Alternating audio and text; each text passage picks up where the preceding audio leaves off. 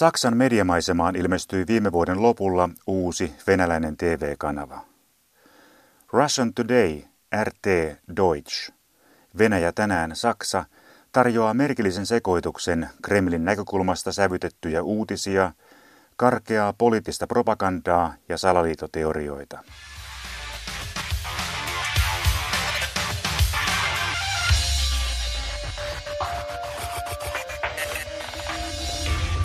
Herzlich willkommen beim fehlenden Part hier bei RT Deutsch. Venäläiskanava kertoo uutisissaan, miten saksalainen tutkimuslaitos on osoittanut, että konfliktit Venäjän kanssa ovat siirtymässä ydinaseiden vaiheeseen. Juttu on otsikoitu Leikkiä tulella. Naton ydinaseprovokaatiot suunnattu Venäjää vastaan. Luotettavan näköisen tiedon lähteeksi RT mainitsee Saksan hallituksen neuvonantajana toimivan tutkimuslaitoksen Stiftung Wissenschaft und Politik, SWP. Uusi tutkimus varoittaa yksiselitteisesti, että Naton pyrkimys ydinaseistaa Itä-Eurooppa voi laukaista vaikeasti kontrolloitavan laajentumisdynamiikan, kertoo venäläiskanava. TV-juttuun on leikattu valokuvia amerikkalaisista B-2 Spirit-atomipommittajista jo valmiiksi lentomatkalla. Samainen tutkimus on saatavana tutkimuslaitoksen Berliinin toimipisteestä. Siinä ei sanota sanaakaan Naton ydinaseiden laajenemisen uhkasta. Itse asiassa päinvastoin. Lokakuussa julkaistun tutkija Oliver Mayerin raportin johdannossa todetaan, että Moskova on retoriikallaan, harjoituksillaan, testeillä ja joukkojen siirroillaan halunnut asettaa atomiaseet poliittisina instrumentteina mukaan tähän konfliktiin. Tutkija toteaa ykskantaan, että NATO ei tähän mennessä ole osoittanut minkäänlaista vastareaktiota näihin uhkailuihin. Die Diskussion über Waffenlieferungen geht in Washington nun schon eine Weile vor sich. Gewöhnlich ist das ein Indikator dafür, dass es bereits ein geheimes Programm gibt und dass wir bereits direkt Waffen liefern. Kremlin propagandakanavan katseleminen on hämmentävä kokemus. Kaikki näyttää ikään kuin oltaisiin todellisessa maailmassa ja kyse olisi oikeasti uutisista. Mutta kuitenkin viestinnällinen sisältö noudattaa klassista mediaharhautuksen kaavaa. Otetaan mielivaltainen joukko tosiseikkoja, tai ainakin tosiasioilta näyttäviä väittämiä, esitetään ne nopeassa ja tarkoitushakuisessa järjestyksessä. Ja yllättäen vaikuttaa siltä, kuin niiden välillä olisi looginen kausaaliyhteys. RTn uutislähetyksessä kuvaan ilmestyy ilman mitään selitystä Puolan puolustusvoimien virallinen esittelyvideo. Natomaa Puolan sotilaiden näytösmanöövereistä saa katsoja uudessa asiayhteydessä sen vaikutelman, että vihamielinen Puola valmistautuu juuri nyt hyökkäämään Ukrainaan tai Venäjälle tai molempiin. Dass die Ukraine Waffenstillstand hin oder her trotzdem Waffenlieferungen aus den USA und aus dem Westen haben wolle. Gemma Pörtsgen on Toimittajat ilman rajoja järjestön Saksan johtokunnan jäsen. Hän on erikoistunut Itä-Euroopan ja Venäjän kysymyksiin. Gemma Pörtsgen on kirjaimellisesti saanut itäiset journalistisuhteet jo äidin maidossa. Hän syntyi saksalaiseen journalistiperheeseen Moskovassa. Amerikkalaiselta sosiologilta peräisin oleva käsite soft power, pehmeä valta, otettiin Kremlin valtiohoitajien viralliseen kielenkäyttöön muutama vuosi sitten. Ero tämän päivän tilanteeseen on merkittävä. Nyt on kyse kovista otteista ja täysimittaisesta propagandasodasta. Ich glaube, dass es tatsächlich im Moment überhaupt nicht um Soft Power geht, sondern eben Hard Power. Also die führen im Krieg und es ist sozusagen sind militärische Lösungen angesagt. Minusta ei enää ole kysymys käsitteestä soft power, pehmeä valta, vaan nyt puhutaan jo kyllä kovasta vallasta, kovista otteista. Venäläiset johtavat sotaa ja nyt asiat sanellaan sotilaallisilla ratkaisuilla. Menetelmä on muuttunut aivan toisenlaiseksi siitä muutaman vuoden takaisesta tilanteesta, kun Venäjän hallitus päätti aloittaa soft power-kampanjansa. Silloin todellakin pyrittiin saavuttamaan Kremlin toimille ja Venäjälle kaiken kaikkiaan parempi julkisuuskuva. Tarkoituksena oli perimmältään houkutella kansainvälisiä sijoittajia maahan. Venäjällä nähtiin, miten muut maat, kuten Yhdysvallat ja Kiina, esittäytyivät kansainvälisillä mediamarkkinoilla hyvin myönteisessä valossa. Mutta luulen, että Venäjällä ei koskaan kunnolla ymmärretty ytimekkäästi, mitä tarkoittaa satsata soft poweriin ja hyvään julkisuuskuvaan. Venäläisillä ihmisillä on aina vaikeuksia käsittää, miten muut ihmiset asiat näkevät, sanoi itse lapsuutensa Venäjällä viettänyt Gemma Pörtsken. Heiltä puuttuu usein selväpiirteinen kyky itsekritiikkiin. Venäläiset ovat usein miten oman minäkäsityksensä vankeja. Tämä on se psykologinen tekijä. Toinen tärkeä seikka on, että jos halutaan tehdä menestyksekäs mielikuvakampanja, niin se edellyttää perusymmärrystä siitä, millä tavalla mediat toimivat. Tämä puuttuu venäläisestä yhteiskunnasta. Siellä nähdään mediat edelleen neuvostoliittolaiseen tapaan vallan hyväksikäytön välineinä. Ei ole käsitystä siitä, että kyse on vallan läpinäkyvyyden luomisesta, kansalaisten informoimisesta. Ei myöskään ymmärretä, että hyvin tehty myönteinen julkisuuskampanja edellyttää, että tarjotaan edes suhteellisen rehellistä tietoa. Und das sind alles Dinge, die in Moskau sehr schwer verstanden werden. Also ich habe auch mit einigen äh, PR-Fachleuten gesprochen, die versucht haben, äh, russische Nämä ovat asioita, joita ei Moskovassa millään tahdota ymmärtää. Olen puhunut tästä joidenkin PR-alan ammattilaisten kanssa, joiden tehtäviin kuuluu Venäjän hallituksen konsultointi, ja he ovat törmänneet aivan vastaaviin ongelmiin. Esimerkiksi kun järjestetään lehdistötilaisuus ja venäläinen toimeksiantaja kuvittelee ykskantaan, että Frankfurter Allgemeine, Spiegel ja kaikki Saksan laatulehdet ilman muuta tulevat paikalle. Ja venäläiset tekevät selväksi, että he siis päättävät, että siellä istuvat näiden tiedotusvälineiden edustajat paikan päällä. Eivätkä he millään käsitä, että läntiset tiedotusvälineet itse päättävät, minne he menevät ja mitkä aiheet nostavat esiin. Siis toisin kuin mikä on venäläinen käytäntö. Venäläisille ei mene perille, että pitää olla jotain kiinnostavaa kerrottavaa, kiinnostavia puhujia ja kiinnostava teema, mistä he puhuvat. Eli se toimituksen mielenkiinto ja halu kirjoittaa täytyy erikseen herättää. Tämä joukkoviestinnän perusymmärrys puuttuu venäläisiltä tyystin, sanoo Saksan toimittajat ilman rajoja järjestön johtokunnan jäsen Gemma Pörtsken.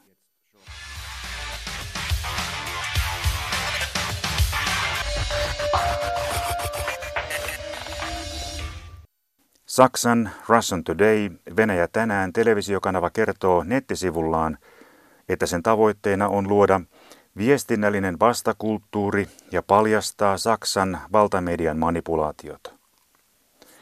Me osoitamme esimerkkien voimalla, kuinka yksipuolisesti ja yksinkertaistaen valtamedia Saksassa asioita leimaa, sanotaan nettisivulla.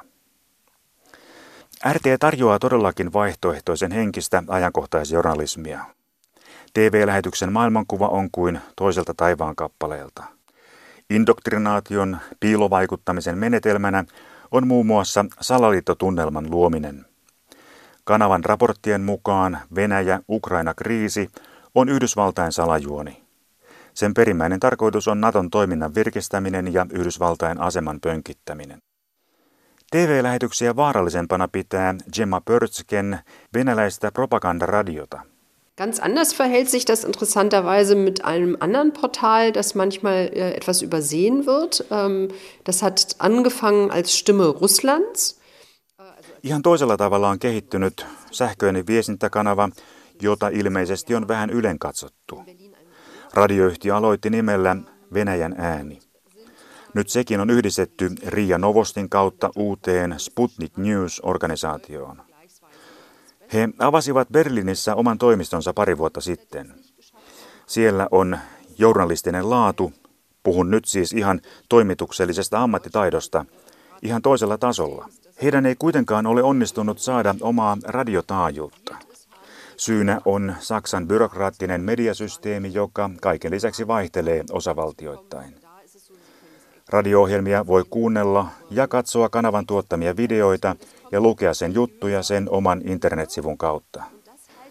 Mutta sieltä tulee joka tapauksessa vakavasti otettavia ohjelmia ja ajankohtaisten teemojen pohdiskelua, ja sitä pidän oikeastaan vaarallisempana.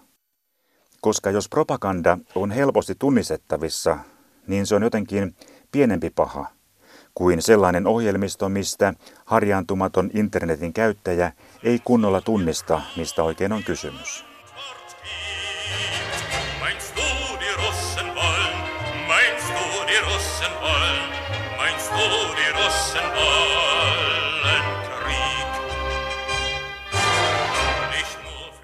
Wir haben insofern natürlich ein großes Problem, das gilt, glaube ich, nicht für, nur für Deutschland, sondern für viele andere Länder eben auch, dass wir sehr geschwächte Medien haben.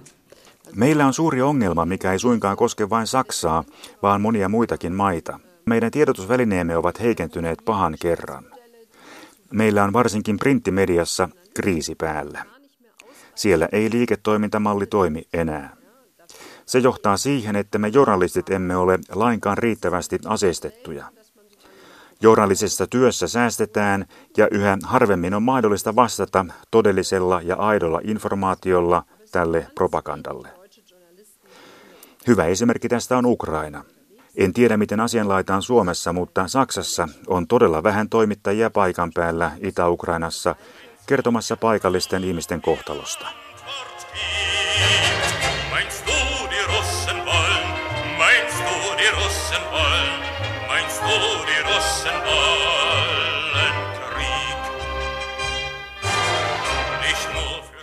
Russian Today Berliinin studiossa istuu entinen Saksan liittohallituksen ministeri, sosiaalidemokraatteja edustava Manfred Stolpe. Stolpen ministerivastuulle kuuluivat vuosina 2002-2005 liikenne-, rakennus- ja asuntoasiat. Venäläiskanavalla Stolpe esiintyy yllättäen ulkopolitiikan asiantuntijana. Stolpe nuhtelee liittokansleri Angela Merkeliä, koska tämä on kritisoinut Venäjän toimia Ukrainassa. Miksi venäläinen uutistoimitus tekee entisestä liikenneministeristä turvallisuuspolitiikan asiantuntijan? Manfred Stolpe johti 1960-luvulla DDRn evankelisen kirkon hallintoa. Myöhemmin kävi ilmi, että hän toimi samaan aikaan DDRn salaisen poliisin Stasin tiedonantajana. Stolpe kavalsi opposition kanssa yhteistyössä olleita kirkon jäseniä. Asiasta tiesi muun muassa Saksan nykyinen liittopresidentti, pastori Joachim Gauck. Radioaalloilla RTn rinnakkaisilmiö, saksaksi lähettävä Stimme Russland, Venäjän ääni, on siirtynyt marraskuussa 2014 toimintansa aloittaneen Kremlin uuden ulkomaanuutispalvelun Radio Sputnikin alaisuuteen. Radiostudiossa istuu lännen Venäjää vastaan suuntaamia sanktioita vastustamassa Saksan vasemmistopuolue Linken ulkopoliittinen puhemies Wolfgang Gerke. Hän on alunperin länsisaksalainen ja toimi kylmän sodan aikana kielletyn Saksan kommunistipuolueen KPDn riveissä. Saksojen yhdistymisen jälkeen selvisi, että KPD oli harjoittanut mittavaa tiedusteluyhteistyötä Stasin kanssa. Gerke kampanjoi 1990-luvulla Brysselin NATO-päämajassa vakoilleen Stasi-vakoojan armahtamisen puolesta. Saksassa maanpetturuudesta vankilaan tuomittu huippuvakooja oli salanimellä Topas, tunnettu Rainer Rupp. Seuraavana päivänä Rupp istuu vuorostaan RT-TV-studiossa asiantuntijana kommentoimassa, niin kuin sanotaan, geopoliittista tilannetta. Ukrainan kriisiä on alusta lähtien johdettu Washingtonista, sanoo Rupp. Hän vakuuttaa TV-yleisölle, että Yhdysvaltain tarkoitus on koko ajan ollut saada Venäjä hyökkäämään Ukrainaan. Tämä siksi, että länsiliittolaiset vakuuttuisivat Venäjän halusta muuttaa Ukraina uuden Neuvosto-Venäjän laajenemisen alustaksi. Mikä selittää entisten stasikäyttöreiden runsaan osanoton TV-keskusteluissa? Hädintuskin parikymppiset Russian Todayn toimittajat eivät luultavasti tunne heitä entuudestaan. Mielessä käy helposti ajatus siitä, että valinta on tehty jossain muualla. Venäjän presidentti Putin toimi 1980-luvulla Venäjän tiedustelupalvelun KGBn agenttina DDRssä. Kaikki vähänkään tärkeimmät Stasi-työntekijät ovat Putinin entisiä työtovereita.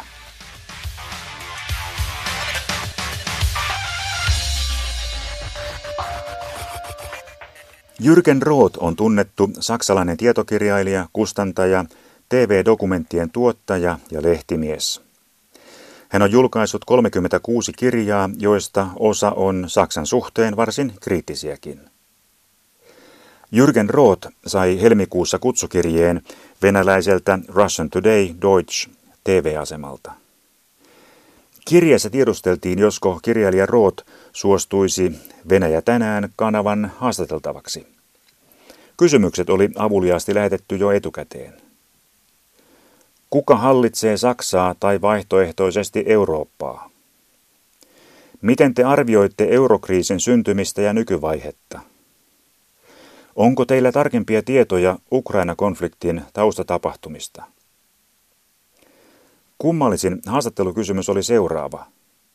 Hyvin mielellämme voisimme kyllä paneutua johonkin muuhunkin teemaan, jos te niin toivotte. Kutsun oli allekirjoittanut venäläisen TV-aseman toimittaja Lea Frings. Facebook-sivullaan Frings esittäytyy Saksan vasemmistoliiton Linken jäsenenä, antifasistina, antikapitalistina ja antinationalistisena rauhanaktivistina.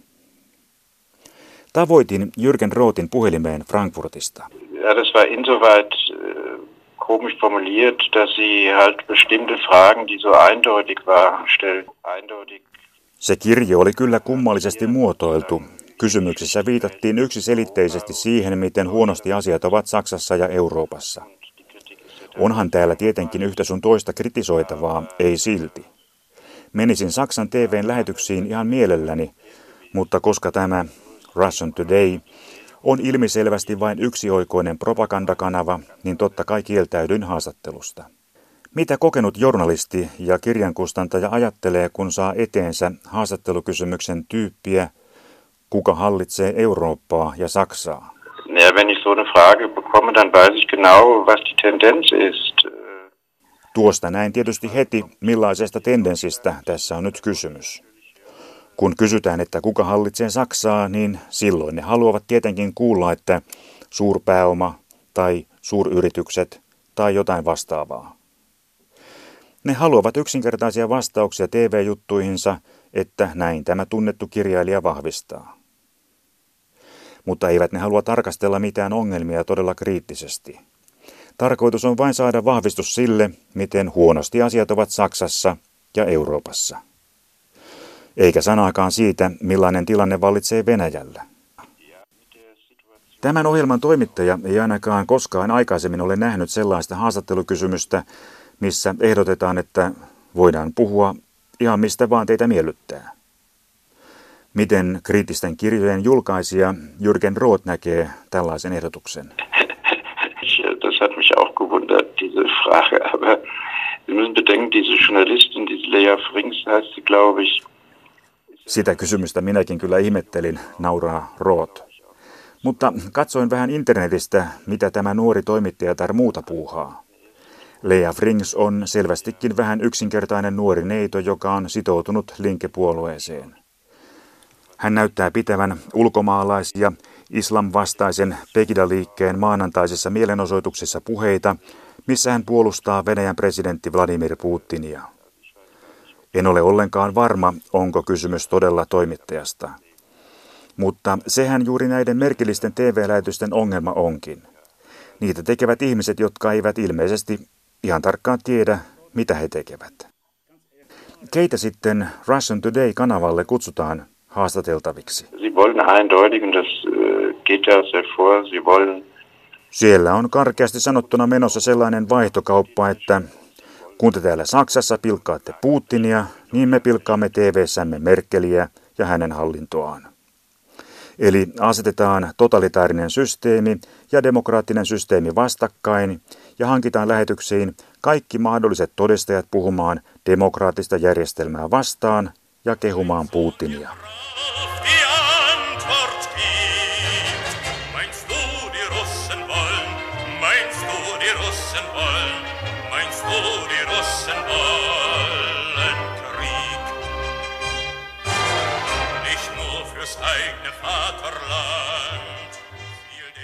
Kysyn Frankfurt am Mainissa työskentelevältä venäläiseltä toimittajatarelta, jonka nimeä en hänen turvallisuutensa vuoksi voi kertoa, keitä Saksassa toimivissa venäläismedioissa oikein journalisteina työskentelee. Normaali käytäntö ulkomaankirjeenvaihtajien keskuudessa on muutama vuoden työrupeama vieraassa maassa ja sen jälkeen mediatalo kierrättää muita journalisteja hankkimaan arvokkaita kokemuksia. Venäläinen käytäntö on toisenlainen, mikä viittaa siihen, että näillä henkilöillä on toisenlainen asema työnantajaansa, siis Venäjän federaatioon nähden, kuin mitä normaali toimituksellinen työ edellyttää. Aber diejenigen, die ich kennengelernt habe, äh, ich muss dir zugeben, das sind sehr oft äh, diejenigen, die hier schon mal lange leben, auf Dauer, die ja. auch äh, die beiden Sprachen oder die auch mal Englisch, aber beide Sprachen Ne, keitä olen tavannut, ovat sellaisia, jotka ovat asuneet Saksassa jo kauan ja puhuvat molempia kieliä sujuvasti, myös saksaa. Ja monet puhuvat myös englantia. Muita minun tapaisiani ulkomaisia venäläistoimittajia, jotka ovat Saksassa vain tilapäisesti, en ole tavannut lainkaan. Asian laita on nimittäin seuraavanlainen. Useimmat venäläiset mediat ja niiden toimittajat, jotka Saksassa toimivat, niin ne saavat noin 80 prosenttia informaatiostaan Moskovasta. Eli sisältö on kaikkineen pakattu Moskovassa jo valmiiksi.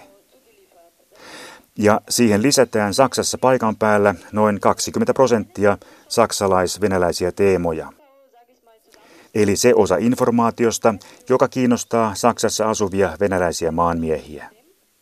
Politiikan uutisten toimittamista ei Saksassa juuri tapahdu, koska ne tulevat valmiiksi Moskovasta, sanoo venäläinen toimittaja täällä Frankfurtissa.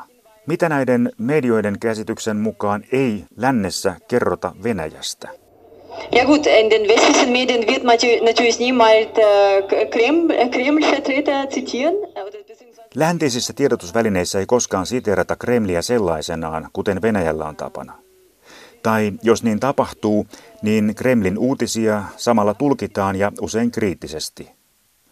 Mikä on toki ymmärrettävää, koska ei yksinkertaisesti jaeta samoja arvoja.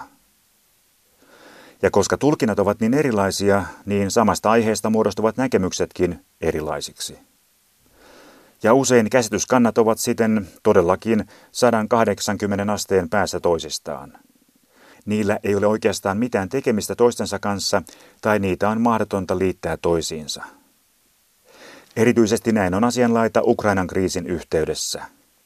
Kun luet Frankfurter Allgemeine Zeitungin jutun ja seuraat uutisen samasta aiheesta Russian Today TV-lähetyksestä, niin ne ovat kaksi erilaista maailmaa ja niillä on hyvin harvoin mitään yhteistä keskenään, sanoo venäläinen toimittajattaremme Frankfurtissa. Und das sind zwei verschiedene Welten. Sehr selten wird das, äh, gibt's irgendwas Gemeinsames miteinander.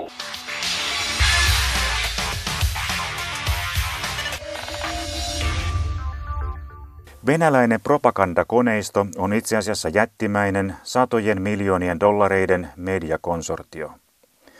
Presidentti Putinin vuonna 2014 aloittamalla hallituksen suurella mediauudistuksella liitettiin uutispalvelu Rosia Segognjan alaisuuteen televisiokanava RTn lisäksi radiokanava Stimme Ruslands sekä TV-uutisagentuuri Ruptli.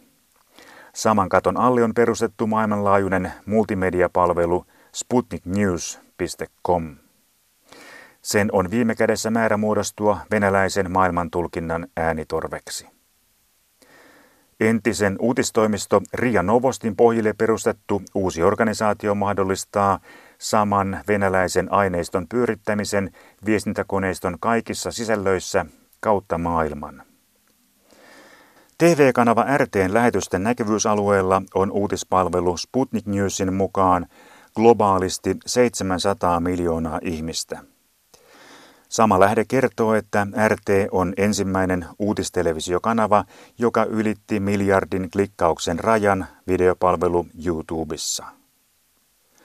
Rosia Segognia ilmoittaa tavoitteekseen vuonna 2015 kasvattaa ohjelmatarjontaa 800 tuntiin päivässä kaikkiaan 30 kielellä.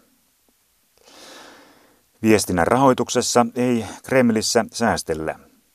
Venäläisen talouslehden RBK Dailyn mukaan nousee Rosia Segognjan vuoden 2015 talousarvio 263 miljoonaan euroon. Kasvua edellisvuodesta on 41 prosenttia.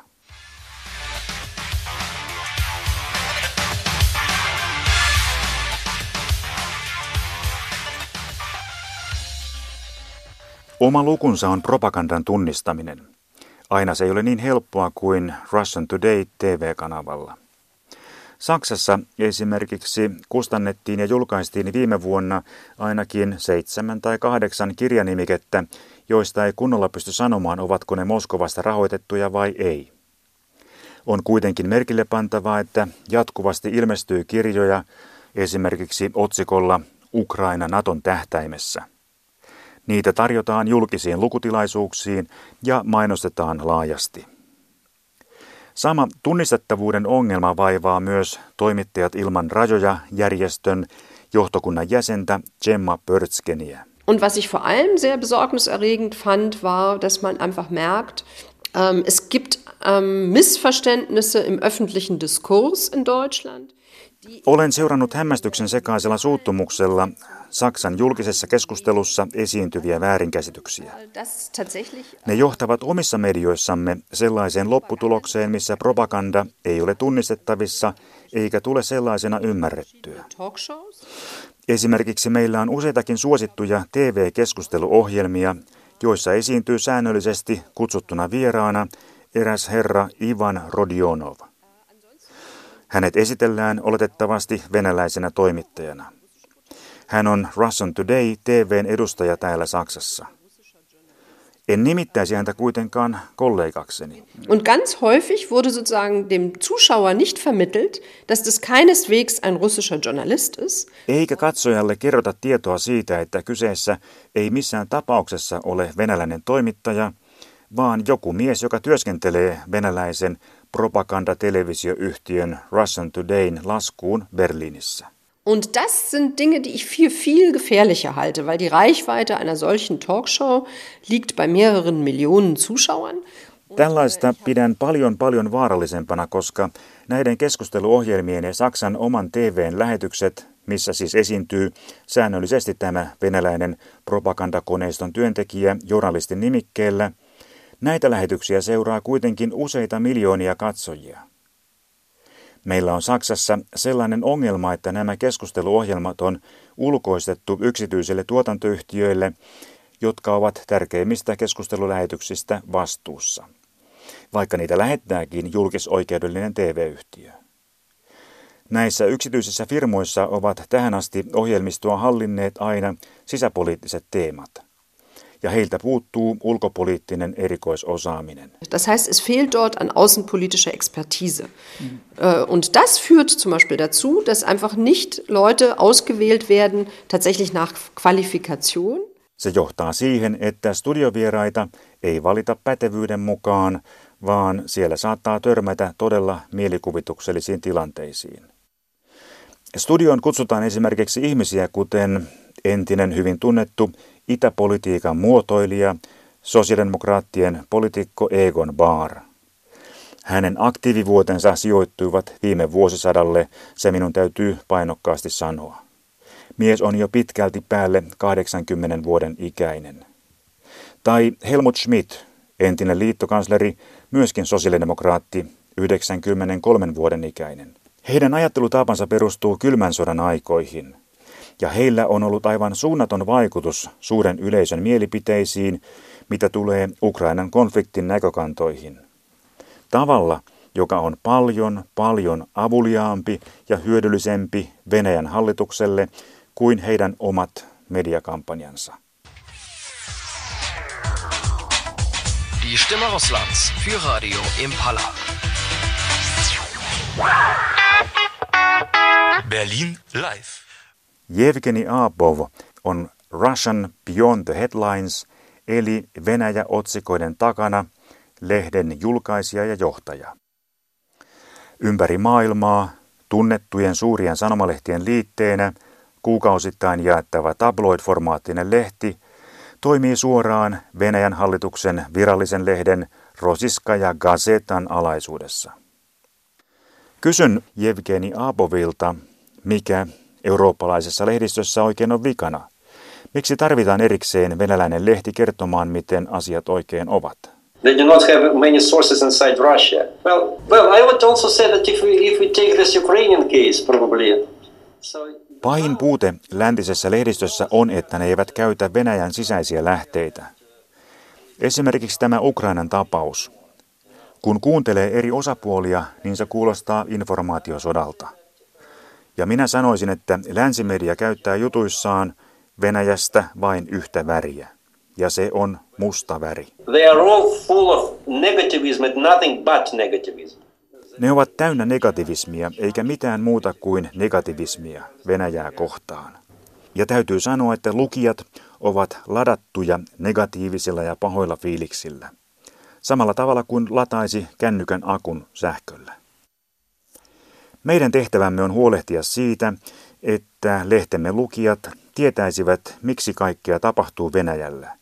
Miksi venäläisten enemmistö tukee Krimin valtausta. Ja miksi Putinin tuki on niin korkea luokkaa tässä maassa. Minun tehtäväni on huolehtia siitä, että me olemme yhtä uskottavia kuin lukijoidemme kotimaiset lehdet. He voivat olla samaa tai eri mieltä meidän kanssamme, mutta heidän täytyy hyväksyä lehtemme kuin se olisi informaatiota, ettei sitä vaan heitetä pois. Missä Saksan lehtenen materiaali on tuotettua? Moskovassa vai jossain muualla? If you, if you come to our office, you will be surprised because we do not have staff writers at all here in, in Moscow. Meidän Moskovan toimistossamme ei näy yhtä ainutta kirjoittajaa. Koko saksankielisen aineiston tuottajatiimi koostuu kolmesta ihmisestä. He ovat sisällön tuottajia. Kaikki kirjoittajat ovat freelancereita. Suurin osa kirjoittajista on venäläisiä. Eli suurin osa julkaistuista jutuista on kirjoitettu venäjäksi ensin. Ehkä 20-30 prosenttia jutuista on kirjoitettu äidinkieleltään kohdemaan kansalaisten toimesta. Mielipidekirjoituksiin etsimme yleensä mielipiteiden kirjoittajat samalta kielialueelta. Mutta pääasiassa tietolähteemme ovat totta kai venäläisiä lähteitä, sanoo kustannusjohtaja Jevgeni Abov Moskovasta. Venäjä otsikoiden takana lehti koki muutama kuukausi sitten Saksassa yllätyksen, kun sen aikaisempi jakelija, liberaali laatulehti Süddeutsche Zeitung, sanoi yllättäen irti sopimuksensa. Silloin liitteen nimi oli Rusland Hoite, Venäjä tänään. Münchenistä tihkuneiden tietojen mukaan nimenomaan lehden toimitus painosti kustantajaa luopumaan venäläisliitteestä siinä vaiheessa, kun Venäjän Ukrainan konflikti paheni aggressiiviseksi hyökkäyssodaksi. Nyt liitettä jakaa Saksan suurin talouden päivälehti Handelsblatt.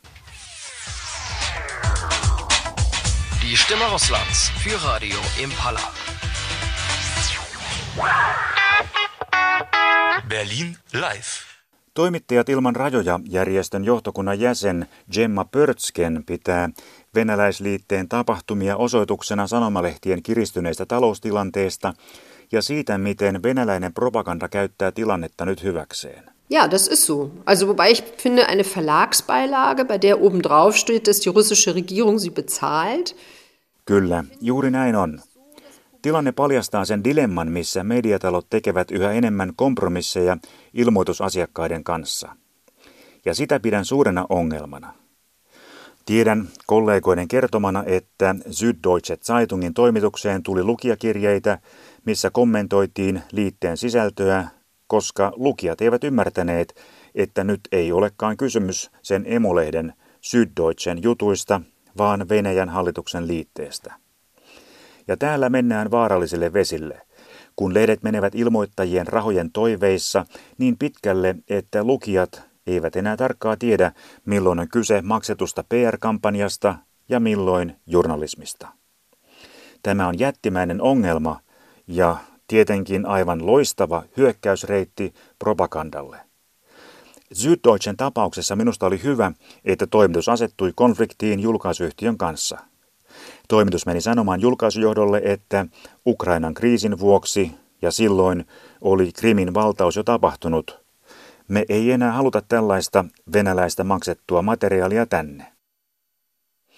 En tarkkaan tiedä, millaisesta summista oli kysymys, mutta Toimituksesta kuulemani mukaan siellä heräsi pelko, että nyt on Moskovan kirjeenvaihtajan paikka uhattuna, kertoo Gemma Pörtsken.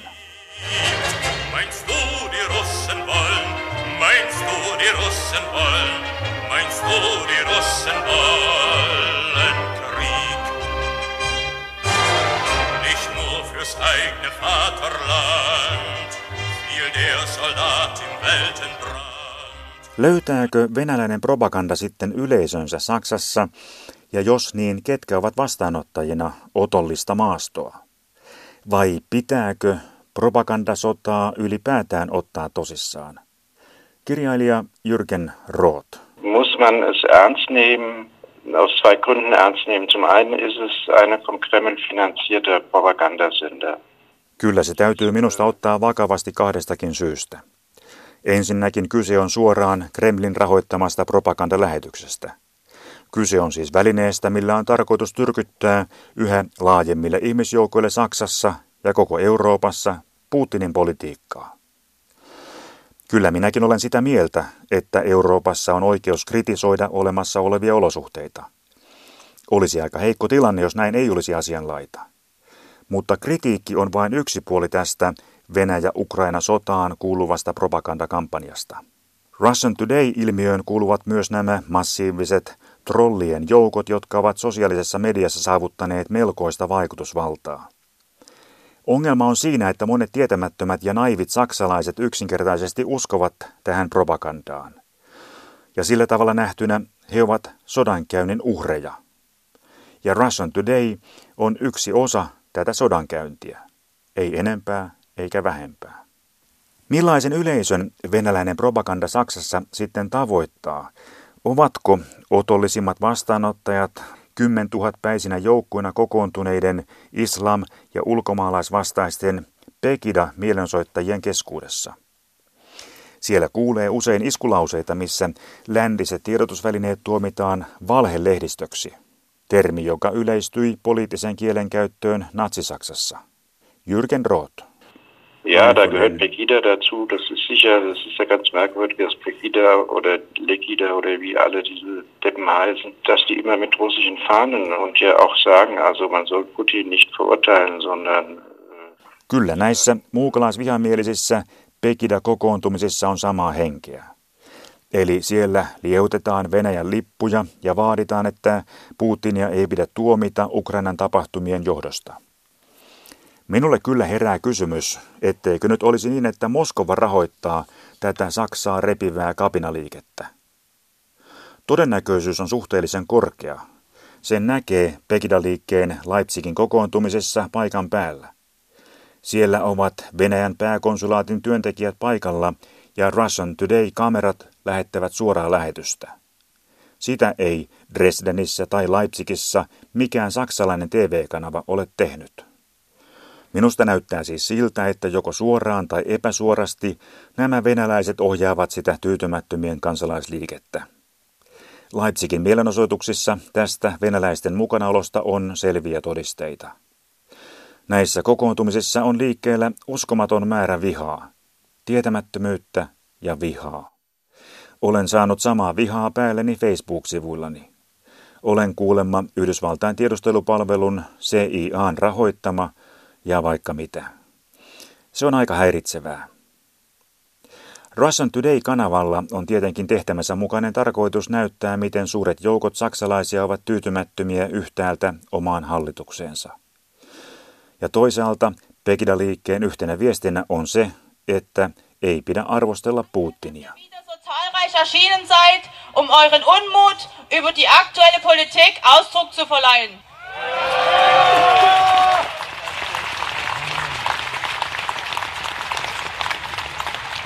Also wie gesagt, wir sind überparteilich und Pegida bleibt überparteilich. Das möchte ich unterstreichen.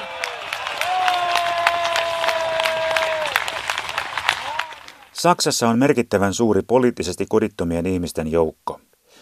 Äänestysaktiivisuus itäisessä Saksassa jäi Saksin ja Brandenburgin osavaltioissa viime syksynä 47-48 prosenttiin. Helmikuussa 2015 Hampurissa, siis perinteisessä Länsi-Saksassa, Romahti kiinnostus äänestämistä kohtaan alemmaksi kuin milloinkaan aikaisemmin, 57 prosenttiin. Saksassa on siis selvästikin runsaasti omasta yhteiskunnasta vieraantunutta yleisöä, joka on altis ulkoa tuleville hämäävällä tavalla vaihtoehtoisille viesteille Saksan ja Euroopan tilanteesta. denke ich auch, dass viele Menschen in Deutschland natürlich relativ desorientiert sind, mm. weil es eben einfach eine sehr komplizierte Welt ist. Also, Monet ihmiset ovat Saksassa suhteellisen pahasti tuuliajolla, arvioi Gemma Pörtsken. Koska maailman tilanne on hyvin monimutkainen, ja kovin monet, jotka tästä ovat vastuussa, poliitikot, kirjailijat, journalistit tai muut intellektuellit, eivät ota tehtäväänsä riittävän tosissaan selvittääkseen tätä kovin monimutkaista 2000-luvun maailmaa. Ja uskon monilla ihmisillä olevan pelkoja, jotka pitää ottaa tosissaan ja joihin pitää reagoida. Monet ikäihmiset esimerkiksi pelkäävät, että pian Saksaankin syttyy jälleen sota, koska heillä on syvään juurtuneita kokemuksia maailmansodan kauhuista. Lisäksi nimenomaan tulehtuneet suhteet Venäjän kanssa herättävät näitä pelkoja, koska tuskin millään muulla Euroopan maalla on niin laajat yhteydet Venäjään kuin Saksalla. Pegida-protestien marsseissa on usein kuultu taisteluhuuto Lügenpresse, valhelehdistö. Se tuli tunnetuksi Hitlerin propagandaministeri Josef Goebbelsin puheista. Dieses ähm, Wort irgendwie Lügenpresse, das ist eben leider ein Wort, das man ja aus dem Nationalsozialismus kennt. Minusta on aika kamalaa, että tuo sanonta palasi takaisin saksalaiseen kielenkäyttöön. On muuan kirja, joka kuuluu tämän hetken myyntimenestyksiin nimeltään Ostetut journalistit. Sen on kirjoittanut Frankfurter Allgemeine Zeitungin, eli hyvin vakava henkisen lehden, entinen toimittaja Udo Ulfkotte. Hän on myös esiintynyt näissä Pekilän mielenosoituksissa. Ja hän on ollut usein Russian Today TVn haastateltavana. Ja juuri hänen kirjassaan toimittajat esitellään ostettavissa olevina CIAn agentteina. Tällaisen tyyppien kirjat löytävät nyt lukijoita, ja ilmiönä tämä herättää tietenkin levottomuutta. Das zeigt, dass es eine Entfremdung gibt äh, ja. der Menschen von ihrer eigenen Gesellschaft und auch von dem Gefühl, dass sie sozusagen eine Stimme haben, dass sie mitwirken können. Äh, Kaikki tämä osoittaa, että esiintyy laajaa ihmisten vieraantumista omasta yhteiskunnastaan. Puuttuu sellainen tunne, että heillä olisi sananvaltaa ja että he voivat osallistua yhteisiin asioihin. Ja tässä haluaisin viitata vielä kertaalleen siihen laadun puutteeseen lehdistössä. Minusta esimerkiksi paikallisessa lehdistössä tai paikallisissa radio- ja TV-yhtiöissä laatu merkitsee sitä, että he antavat vastaanottajille tunteen, että kerrotaan asioista, jotka liikuttavat juuri heitä. Kuitenkin isot viestintävälineet suuntautuvat omiin ja ennen kaikkea itse tärkeinä pitämiinsä aiheisiin. Toimittajat elävät teknisen edistyksen nimissä eräänlaisessa virtuaalisessa todellisuudessa, arvioi Gemma Pörtsken. On yhä enemmän journalisteja, jotka ovat oman maailmansa vankeja ja joilla ei ole aavistustakaan siitä, mikä ihmisiä oikeasti huolestuttaa.